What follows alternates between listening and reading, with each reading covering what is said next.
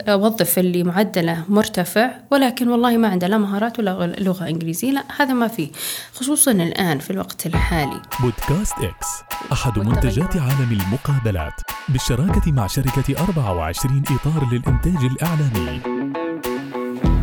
تستمعون إلى بودكاست إكس. معي أنا ملاك الجبلي.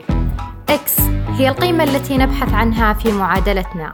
في بودكاست إكس نبحث معكم من خلال استضافة ومحاورة أشخاص وجدوا حل للمعادلات بعد عدة محاولات.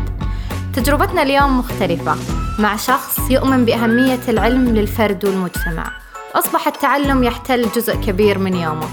ضيفتنا تحمل دكتوراه في سلوك المستهلك والتسويق العالمي من جامعة سوانسي البريطانية. ماجستير إدارة أعمال من جامعة شيناندوا الأمريكية. بكالوريوس إدارة أعمال من جامعة الملك سعود. ولم تتوقف هنا فحسب. فهي وكيلة كلية الاقتصاد في جامعة الإمام محمد بن سعود الإسلامية ومستشارة التسويق في مركز داعم الشركات الصغيرة والمتوسطة في منشآت. هذه المسيرة هي لضيفتنا اليوم دكتورة إيمان الشمري. حياك الله دكتورة إيمان. يا هلا وسهلا فيكم وسعيدة جدا بالمشاركة وشكرا لثقتكم. الله يسعدك وسعيدين فيك. إن شاء الله وبإذن الله تكون رحلة مثمرة ونستفيد فيها من تجاربك. بإذن الله. تبدأ الآن رحلتنا الثانية في حل المعادلة واكتشاف قيمة إكس وبنمر اليوم بأربع محطات. لمحة من مرحلة البدايات وأجوبة إلى خريج من مستقبله المجهول. نصيحة مجرب وومضة للطالب. نتمنى أن كل محطة تجدون فيها مبتغاكم وتكتشفون فيها قيمة مختلفة. يلا نبدأ دكتورة إيمان. يلا. محطتنا الأولى لمحات من مرحلة البدايات. الدكتورة إيمان ما شاء الله يعني سيرتك العلمية جدا مثرية والرائع صراحة واللي شدني فيها أنها أيضا حتى فيها جزء كبير من العالم المهني في الاستشارات وأيضا يعني في الجانب العملي بشكل كامل آه، بس لو نرجع شوي لبداياتك في الجامعة كيف تقريبا اخترتي تخصصك الجامعي وهل كان فعليا نابع من رغبة ذاتية أو جاء بالصدفة يعني؟ أنا قبل ما أدخل الثانوية أساسا آه، كان عندي طموح عندي شغف إنه آه، كيف أقدر آه، أحصل مصروفي بنفسي. فاشتغلت على نفسي في الثانوي صراحة وذيك الأيام على أيام 2005 كذا. كانت الثانوية العامة تجي من الوزارة الأسئلة فكنت يعني ليل نهار أدرس فيها علشان أجيب النسبة. آه ولله الحمد كنت من الأوائل اللي سجلوا في جامعة الملك سعود الأيام الأولى فكانت نسبتي تقريبا 98% كانت أيام الأولى في سعود أي كل شيء مطروح أمامك كل الأقسام أمامك من A to Z فتقدرين تختارين القسم اللي أنت تبغينه. فأول ما دخلت بوابة الملك سعود في عليشة كان رغبتي الأولى أنه كيف أنا أحقق ذاك الطموح اللي أنا لما كنت طالبة في الثانوية. وعلى فكرة الثانوية كانت حكومية حقتي حتى حتى مش أهلية. كفاح. فكيف؟ إيه كفاح جدا. فكنت أفكر وش القسم اللي ممكن إنه يحقق لي ذاك الطموح اللي في في الطالبة البنت الصغيرة. آه رحت على طول على عمل قبول تسجيل وشفت الأقسام. لما شفت إدارة أعمال سألت اللي كانت تسجل فيه. سألتك إيش إدارة أعمال؟ تعرفين يعني ذيك الأيام 2005 ما كان يعني knowledge ال والمعرفة مثل الآن. ما كانت متوفرة. ال social media ما كان موجودة أساسا. فقالت لي إنه ممكن إنك تشتغلين في كل مكان إذا أنت تخرجتي منه. وإدارة يعني في كل مكان إدارة في الجامعات في المدارس في المستشفيات في كل مكان. يعني وظيفتك تكون مضمونة بإذن الله. أو أنك تصيرين معيدة في الجامعة لأنه القسم تو جديد.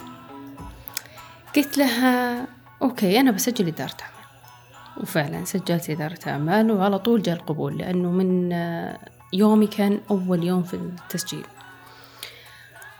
وبدأت مسيرة إدارة أعمال.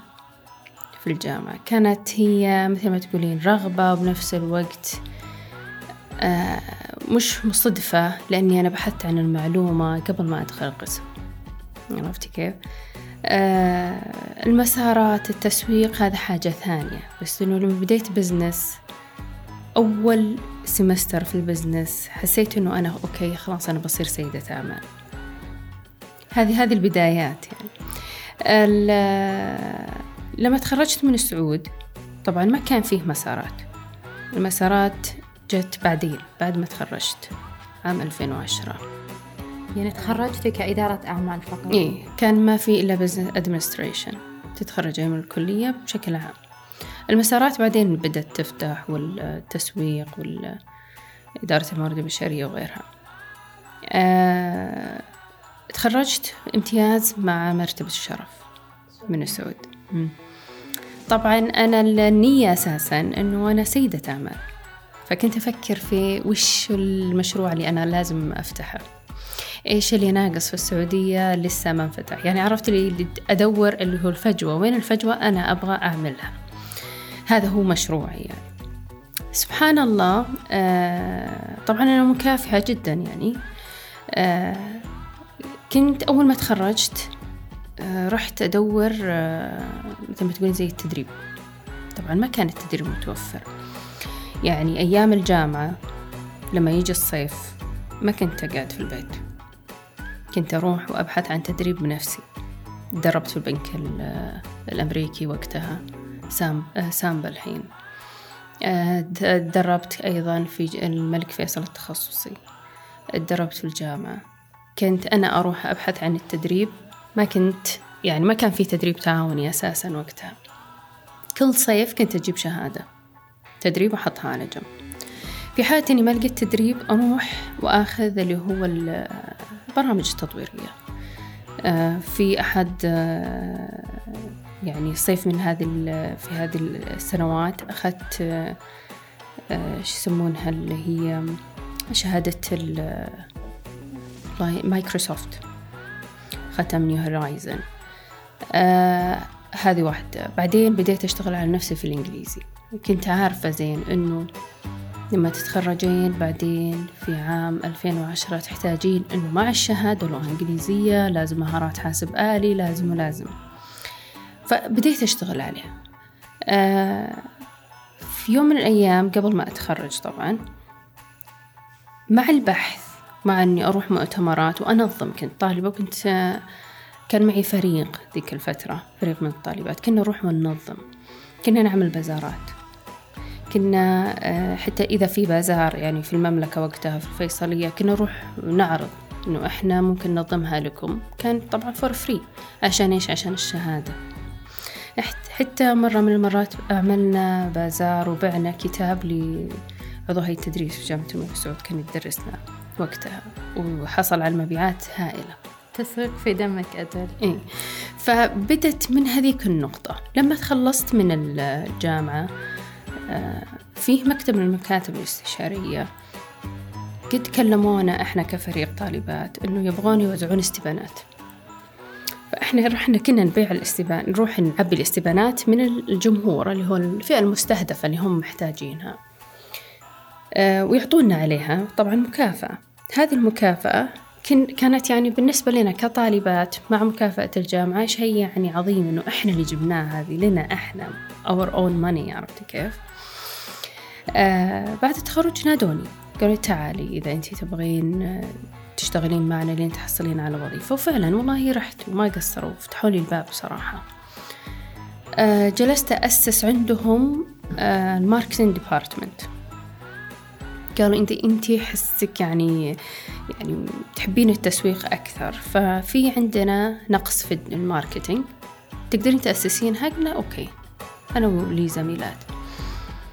بدينا نأسس في ال marketing department وبيوم من هذيك الأيام كنت فاتحة جهازي وأنا أحب أشوف الإعلانات ما الإعلانات يوميا والأخبار. فجأة لقيت إعلان لجامعة الإمام عن إعادة. أنا مو توجهي تدريس أساسا نهائي. بس عرفتي كيف اللي أنا وزعت السي في إلى البنوك والشركات وكل مكان يشترطون اللغة الإنجليزية إنه يعني لازم تتكلمين perfectly professionally عرفتي كيف؟ فلما شفت الإعلان قلت خليني أعبي أساسا ال folder جاهز. يعني كل ال CV جاهز تبعي مع الشهادات والمهارات اللي عندي. عبيتها ونسيت أمرها والله. ورجعت وأسس قاعدين نأسس في ال marketing department في في المكتب الاستشاري. بعد شهر كلموني. عرفت كيف؟ قالوا إنه أنتي آه قدمتي عندنا كإعادة وكذا تعالي عندك مقابلة. لما رحت لهم يعني إلى الآن مو مو قادرة إني أنساها اللي عمل معي المقابلة كانوا كلهم أساسا ستاف من رجال طبعا عن طريق التليفون. قالوا إحنا كيف نعاملك وإنتي أساسا توك متخرجة ومعك كل هذه الشهادات؟ هل أنت فعلا جبتيها؟ قلت نعم فعلا جبتها. قال طيب أوصفي لنا وش سويتي في الملكي فيصل تخصصي عرفت كيف؟ قلت عملت كذا وعملت كذا وكنت في ال HR وعملت كذا. طبعا أوصفي لنا وش سويتي في بنك سامبا. وقلت لهم أنا إيش عملت بالضبط؟ فلما شافوا كيف ملف طالبة توها متخرجة fresh معدلها عالي مرتبة شرف. ومعها ال skills اللي ماخذتها من سواء في الحاسب في الإنجليزي المستويات الأولى. ومعها كمان خبرة في العمل الميداني توزيع الاستبانات كما قلت ذكرت سابقا. ومعها كمان اللي هو التدريب التعاوني. طبعا سابقا كانوا يسمونه التدريب في هذه الأماكن. حيرتهم. قالوا إحنا ما نقدر أساسا نقفل الملف وننسى اسمك. على طول أحالوني على اللجنة اللي بعدها علشان يتم قبولي وفعلا تم قبولي وصرت معيدة. لما صار لي إعادة كان في شرط الابتعاث. طلعت أمريكا. درست ماجستير هناك. وكان شغف ال marketing بما أني كنت أنا أسس في هذا المكتب الاستشاري ما زال في روحي لأنه أساسا حبك للمسارات كأنها شغف تجيك. فبديت أعمل على وين ألاقي marketing ما جت الصدفة أني أدرس ال marketing في الماجستير لأنه الجامعات الأمريكية شوي صعبة إنك تنقينها يعني. آه قلت ما عليه نشوفها في الدكتوراه. وفعلا درست ماجستير أيضا business administration واشتغلت على proposal علشان أقدم على الجامعات بعدين الدكتوراه في ال marketing وتم قبولي الحمد لله بعدها على طول. يمكن تخرجت من الماجستير أربع شهور تقريبا. جاني على طول اللي هو ال acceptance حق ال PhD في ال marketing. هذه الرحلة بشكل مختصر يعني. رحلة ثرية صراحة جدا. آه، هل إكمال الدكتوراه يعتبر شرط في الإعادة؟ هو شرط في الإعادة ولكن إذا أنت تتكلمين علي أنا شخصيا أنا محبة للعلم. فيعني في شخصيات أخرى. تلاقين تاخذ الدكتوراه بعد عشر سنوات بعد خمسة عشر سنة. يعني هي مستعجلة عليها بمعنى أصح. لكن أنا محبة للعلم. إلى يومك. وأنا أقول يا ريت في بعثة بعد الدكتوراه. لأني عرفتي أنا أحب إنه أكتسب نولج أكتسب خبرة. أحب إني يكون أبديت دائما في المعرفة في المهارات في إيش السوق يحتاج إيش الوظائف المطروحة إيش الحين الآن أنا تحتي طالبات بعد. الطالبات ذول دائما آه، يسألوني وش يبغى السوق يا دكتورة قبل ما إحنا نتخصص يعني عادة أنا أدرسهم مرات قبل ما يتخصصون.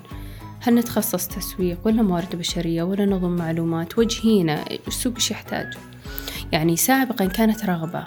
الآن مع الوعي اللي صاير الطلاب أصبحوا يبحثون عن الوظيفة قبل ما يتخصصون. هل هذا التخصص لما أنا أدخله بلاقي وظيفة ولا لا؟ أعتقد هنا فعلا كثير يعني من الطلاب ما يعرف بالضبط إيش احتياج السوق الفعلي. بس مثلا لما قررتي إكمال الماجستير هل شفتيها هذه الخطوة هي فعليا أن سوق العمل يحتاج شخص بهذه الكفاءات والمهارات أو شفتيها لا يعني كحافز شخصي وبعدها انتقلتي يعني كملتي دراسة فيها. الإنسان الطموح دائما آه، يبحث عن الأفضلية. يعني آه، السوق فيه تنافس كبير في صراحة الطاقة البشرية. لأنه يعني إذا أنت تبغى هذا البوزيشن إنك تحصل عليه لازم تكون أكفأ من الموجود فيه. فالماجستير سواء كان متطلب في جامعة أو كان غير متطلب أنا أنصح الطلاب كلهم فيه إنهم ما ما يوقفون. إذا أنت ترغب في العلم وأنت أنت حاط لك هدف توصل له position معين توصل له اعمل على الاثنين. اعمل على تطوير مهاراتك معرفتك. آه، حاول إنك تعرف إيش السبل اللي ممكن إني أوصل لهذيك النقطة. ويوصل لها كذا بإذن الله. بإذن الله. محطتنا السابقة هي أساس خبرتنا العلمية. من خلال هذه الخبرة بننتقل للمحطة الثانية. أجوبة إلى الخريج من المستقبل المجهول. بودكاست إكس يساعدك في معرفة قيمة الإكس تلك التي تواجهك عند مفترق الطرق. غالبا نعرف أهمية المعدل العالي وإيش بالضبط ممكن يترتب عليه بعد التخرج.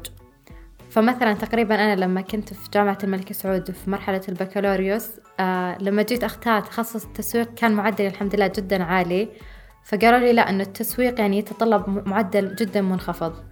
جربي مثلا ادخلي مالية أو شيء يناسب المعدل. فكنت صراحة ما أؤمن أنه إذا أنا كشخص معدلي عالي لازم أدخل التخصص اللي هو معدله عالي. وخاصة المعدل يعني يعتبر عامل يتغير مع الوقت فأصريت الحمد لله إنه دخلت التسويق وجدا يعني وجدت هذا المجال ثري. فاليوم يعني بحكم تجربتك كمحاضرة أكاديمية سابقة وحاليا كوكيلة قسم ممكن بالتأكيد أن شفتي كيف تأثير المعدل العالي على مختلف الطالبات فيها سواء كان سلبي يعني أو ممكن حتى إيجابي. فهل تعتقدين أن المعدل العالي له أهمية جدا عالية؟ مثل ما الكل يعني يعتقد فيها أو لا إنها مجرد توصية طبيعية لكل شخص ممكن نلقيها عليه إنه احرص على معدلك إنه يكون عالي. لأن بعضهم تقريبا الحين ممكن خاصة نشوف في سوق العمل إنهم يشوفون للأشخاص أحيانا كأوفر كواليفايد فكيف تقريبا تشوفين نظرتك للمعدل العالي وإيش بالضبط نصيحتك للطلاب والطالبات فيها؟ المعدل العالي يقيس معرفة الطالب أو الخريج اللي أمامك. كيف إنه هو استقبل المعلومة وكيف أحتفظ في هذه المعلومة وكيف نجح في هذه المعلومة. هذا هذا المعدل العالي في حالة إني أنا لما أنظر إلى شهادات الخريج لما يجيني ك يعني كبزنس أو شركة وأنظر لمعدلة هذا يعطيني على طول مقياس إنه هذا الطالب اللي أمامي آه خلينا نقول إنه ذكي ويستوعب يستوعب المعلومة اللي ممكن إنه تلقى إليه. السوق العمل الآن إحنا ما نقدر نحكم عليه صراحة. في بعضهم لما يشوف المعدل العالي يشوف إنه هذا الستودنت اللي أمامه أو هذا الخريج اللي أمامه إنه ممتاز. أنا لازم إني أنا أحصل عليه. طيب بالنسبة للمهارات وينها؟ عرفتي كيف؟ الآن أنا دائما أقول لطالباتي إيش؟ أقول حتى الطلاب دائما أقول لهم okay أنت ممتازة ومعدلك عالي وهذا شيء perfect شيء ممتاز امشي فيه. ولكن نفس الوقت لا تهمل المهارات. السوق العمل خصوصا القطاع الخاص يحتاج إلى مهاراتك يحتاج إلى ذكائك يحتاج إلى معرفتك يحتاج هذه الشهادات. الشهادات هذه أساسا هي اللي هي اللي بتقدمك على الآخرين. هي اللي بتنا... لما أحد يجي منافس معك متخرج مثلا من معهد مثلا وأنت متخرجة جامعة ومعدل عالي. أكيد أنك بتنافسينا بهذه النقطة لكن النقاط الأخرى اللغة الإنجليزية المهارات في الحاسب الآلي مهارات التواصل مهارات التحمل المسؤولية هذه نقطة مهمة. خصوصا الحين البنات اللي يطلعون التدريب التعاوني أقول لهم بادروا. أنتي ممتازة أوكي بس إني بادري. يعني أنا شفت عينات من الطالبات هي ممتازة ولكن يغلبها إيش؟ يغلبها فقط العلم. مهارات ما في. لغة إنجليزية ما في. طيب أنت ما راح تلقين مكانك أساس في سوق العمل. سوق العمل منافس red sea يسمونه. يعني إذا لم يكن الشهادة plus مهارات plus آه لغة إنجليزية ممكن ياخذها اللي أقل منك معدل ولكن لغته الإنجليزية عالية. وياخذ منك المكان اللي أنت تحلمين فيه. فعادة أوجههم أنه لا تقعدون في الصيف. الصيف كثير ثلاث, ثلاث أشهر. تقدرين تتعلمين فيها ثلاث مستويات في اللغة الإنجليزية. الصيف اللي بعده خذي اللي فوقها إلى ست مستويات في اللغة الإنجليزية. حاولوا أنكم تنزلوا التطبيقات. الحين إحنا digital كل شيء تحول رقمي. ال social media تلقين فيها ال tutors المدرسين الخاصين في أمريكا تقدرين تلقين تقدرين تلقين تطبيقات اللي تعلم اللغة الإنجليزية مش صعبة. دائما أقولهم ترى اللي يتكلم بروفيشنالي أمامكم بامتياز في اللغة الإنجليزية ترى ما انولد معه. فلا تخلين حاجز الحياة بينك وبين إنك تتكلمين وتخافين إنك تغلطين. اغلطي مرة مرتين ثلاث كلنا غلطنا قبل ما ناخذ اللغة. إحنا لما نغلط نتعلم.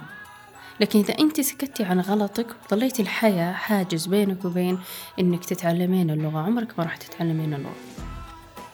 فدائما أقول أنت معدلك منخفض مو معناته إن ما راح تلقين أساسا وظيفة في السوق. لكن إذا أنت معدلك منخفض ارفعيه في الأشياء الثانية وازني الكفة. إذا هذه كفة منخفضة بسبب معدل أنت ارفعي الكفة الثانية في مهاراتك ولغتك الإنجليزية. جميل جدا. يعني غالبا هنا ممكن نقول إنه فعليا المعدل المنخفض ما يعد حاجز امام الطلاب في اكتسابهم المهارات الثانية. نهائي. نهائي. يعني إذا أنت مبدعة ومبتكرة إذا أنت دخلتي هذا المكان وشفنا منك إنجازات حقيقية مبادرة عندك تفاعل عندك تحمل مسؤولية عالي أنا ما أنظر لمعدلك خصوصا عند القطاعات الخاص القطاع الخاص يعني بالتحديد ما ينظر لمعدلك بشكل يعني يعني دقيق بالنسبة للمعدلات الأخرى إنه هذا لا أنا ما راح أوظفه بسبب معدله إنه منخفض أوظف اللي معدله مرتفع ولكن والله ما عنده لا مهارات ولا لغة إنجليزية لا هذا ما فيه خصوصا الآن في الوقت الحالي والتغيرات اللي حاصلة في السوق والوظائف المطروحة كلها تحتاج إيش؟ تحتاج طاقة شبابية فيها فيها مبادرة، فيها روح المبادرة، فيها التفاعل، فيها الابتكار، إحنا الحين توجه والرؤية عشرين ثلاثين إحنا نبغى نطور. إحنا ما نبغى بس معدل من غير مهارة. جميل. أعتقد أجل فعلا مهم الأشخاص يعني يبدون يشتغلون على نفسهم في هذا الجانب. وأعتقد ممكن الشخص بما أنك قلت أنه فعليا الشخص الطموح دائما يبحث عن الأفضل أنه مهم فعليا يوازن بين المعدل العالي وأيضا بين حصوله على المهارات اللازمة بسوق العمل. آه طيب غالبا هل تشوفين مثلا الأشخاص خاصة يعني اللي مهتمين في الجامعة وفي معدلاتهم؟ يعني كثير بعض الأشخاص يعني يطلع من الجامعة في رصيد من المهارات جدا عالي بسبب الأنشطة الجامعية. وأحيانا حتى العمل الجزئي مثلا أثناء الدراسة أو حتى التطوع. يعني مثلا نقول مبادرة عالم المقابلات. أغلب صراحة اللي كانوا معنا يعني من فريق العمل بدينا معهم من مرحلة الجامعة والحين يعني بدينا نحتفل في نجاحاتهم وفي تخرجهم في حصولهم على الوظائف فهل تشوفين أنه فعليا هذه الأنشطة تفيد الطلاب وأيضا هل تأثر على مسارهم الدراسي أو حتى في حياتهم الشخصية مجملا؟ الأنشطة الطلابية أساسا هي مفتاح لهم مفتاح للتطوير مفتاح تحمل المسؤولية. عادة أنا آه، أحفز كل الطالبات الموجودين خلوا لكم على الأقل لو لو اليوم في الأسبوع أنكم تزوروا الأنشطة الطلابية وتعرفوا إيش موجود فيها. الأنشطة الطلابية تقدم لهم الدورات وتقدم لهم الورش العامة وتقدم لهم يعني النقاشات وهذه كلها تطور تسقل مهاراتهم. إذا أنا ما تطورت ولا صقلت مهاراتي حاليا وأنا طالب ما عندي إلا دراسة متى أصقلها؟ متى أطور مهاراتي؟ لما أتخرج؟ طيب إذا أنا تخرجت أساسا الوظائف المطروحة قاعدة تناظر أساسا حتى تاريخ الوظيفة تاريخ التخرج عفوا. فبالتالي الأنشطة الطلابية هي فرصة لك يا الطالب. يعني أنا لما كنت في جامعة الملك سعود كنت من المؤسسين اللي هو نادي التسويق. okay. كنت حتى أرسم اللوجو. أرسمه ما كان طبعا ما كان عندي يعني المهارات في ال Photoshop. بعدين تعلمتها أخذت دورات فيها. كنت أرسم اللوجو في ال PowerPoint وأشكله وأعمل الألوان عليه. وبعدين أحفظه كصورة. وبعدين أروح وأديه لرئيسة القسم. وكيلة القسم وأقول هذا اللوجو حق اللي هو النادي. وفعلا أخذناه كلوجو نادي مدة يمكن ست شهور إلى أن تخرجت. كنت من المؤسسين أيضا كان فيها تدريب وتطوير في الكلية نفسها مع الأستاذ عفاف الله يذكره بخير فيعني أعطتني أعطتني إيش؟ أعطت اسقلت مهارتي. عرفت إنه هذا عمل هذا نتحمل فيه مسؤولية هذا كيف أنا أوازن. وهذه النقطة الأهم للطلاب كيف أوازن بين الأنشطة الموجودة وبين دراستي نفسها. حتى زادت من آه، علاقاتنا مع الأساتذة. كانت يعني كان فيها حتى علاقات كيف to build relationships. يعني آه، الأنشطة الطلابية أنا أنصح كل طالب فيها لأنه راح يجرب نفسه قبل ما يروح سوق العمل. يجرب نفسه كيف إنه ممكن هل ممكن إنه يعمل؟ هل ممكن إنه يطور؟ هل عنده مهارات؟ هل يكتشف نفسه؟ ففيها اكتشاف للنفس فيها تجربة آه، لنفس المهارات آه، هل هل هو قد المسؤولية ولا قد هل يقدر يوازن بين دراسة وبين عمل بنفس الوقت ولا لا؟ وبعدها يصير يوازن بين حياته الشخصية وعمله فعليا. حتى لو يبغى يكمل دراسات عليا يقدر يوازن بين دراسته وبين عمله الأساسي مثل ما تفضلت مثل ما عملتي أنت أيضا. وصح فعليا أنا أحس لما درست الماجستير مع العمل كانت كأول وظيفة كان تحدي كبير خاصة أن كان الماجستير فعليا فترة صباحية. فأحيانا فعليا يعني ممكن الشخص اللي يطمح أنه يحصل على أشياء كبيرة أو يحقق حتى طموحه بيستعد يعني يضحي في أشياء ثانية منها يكتسب كيف حتى ممكن يرتب أولوياته في الحياة. غير كذا يبني شخصية قوية. الآن خصوصا الطالبة خلينا نركز على الطالبة أو السيدة بشكل عام. إذا أنت مريتي بهذه الظروف كلها تخلق منك شخصية قوية تقدرين تتحملين فيها تقدرين توازنين بينك وبين بيتك وبين عملك وبين حتى مشاريعك الخاصة لخارج إطار العمل تقدرين توازنين بينها. أنت قادرة أنك تشتغلين على أكثر من يعني شيء بنفس الوقت. فهذه كلها تطورت by the time إلى أن وصلت لهذه الشخصية. جميل جدا دكتورة إيمان وأعتقد بالتأكيد أن مسيرتك فعليا وخبرتك بتساعد وترشد الكثير. لأن مثل ما قالوا الأشخاص الذين لديهم تجارب واسعة يستطيعون ملاحظة ما يمكن أن يفوت على غيرهم ويختصر الطريق. اختصري لنا الطريق وقدمي لنا في محطتنا الثالثة نصيحة. وأعتقد أنه فعليا أفضل نصيحة هي نصيحة مجرب. فلو ممكن يعني تقدمين المستمعين نصيحة مفتوحة وخصوصا لمن هم على مقاعد الدراسة ونصيحة أخرى للي هم على مشارف التخرج. أنصح آه، كل الطلاب والطالبات أنهم آه، يركزوا على اللي دراستهم. هذا واحد. إنها أساسا هي تعتبر اللي الأفضلية في المهام اللي مفترض أنهم يعملوا عليها. التركيز على الدراسة الاهتمام بالمستوى الدراسي. المعدل يعتبر مهم بالنسبة لكثير من القطاعات ولكن لا يكون على التركيز على المعدل وعلى مرتبة الشرف وإهمال إيش؟ المهارات الأخرى. في حالة أنه الطالب أساسا حتى مو قادر أنه يعني مثلا خلينا نقول أنه يشترك في معهد يشترك في مكان ثاني عشان يطور مهاراته ممكن أنه يكون المادة عنده أساسا آه، ما تغطي ففيها أنشطة طلابية في الكلية. يعني حاول أنه تبرز اسمك في الأنشطة الطلابية. اشتغل مع المعدل لازم يكون عندك مهارات. حاول أنك تتخرج بشهادة بكالوريوس مضافة إليها مهارات مضافة إليها أيضا خبرة عملية. علشان لما تروح لسوق العمل يشوف إنه في خبرة عملية وخبرة علمية بنفس الوقت. وأتوقع إن شاء الله خير مثال على الخبرة العلمية والعملية تدس دينا فعلا. الله يعطيك العافية. آه نشكرك دكتورة إيمان على تكرمك بإعطائنا من وقتك وإثراء حلقتنا بمعرفتك ونتمنى لك المزيد من التقدم والعطاء. شكرا لك وشكرا للاستضافة وحسن الاستضافة و... وجدا سعيدة بهذا اللقاء وأتمنى أنه هذا اللقاء يكون نافع لكل الطلاب والطالبات. أصدقاء بودكاست إكس. وصلنا لنهاية الوجهة ونختمها بهمسة لكم. كل فترة لها صعوبتها ولذة نجاحها تكمن في الاستمرارية للوصول إلى الهدف اللي تسعى له. أكملوا المسير ولا تتوقفوا ستصلون عما قريب. ومهما واجهتم من التحديات المهم ألا تتوقفون. في أمان الله. هذا بودكاست إكس أحد منتجات مبادرة عالم المقابلات. بالشراكة مع شركة 24 إطار للإنتاج الإعلامي.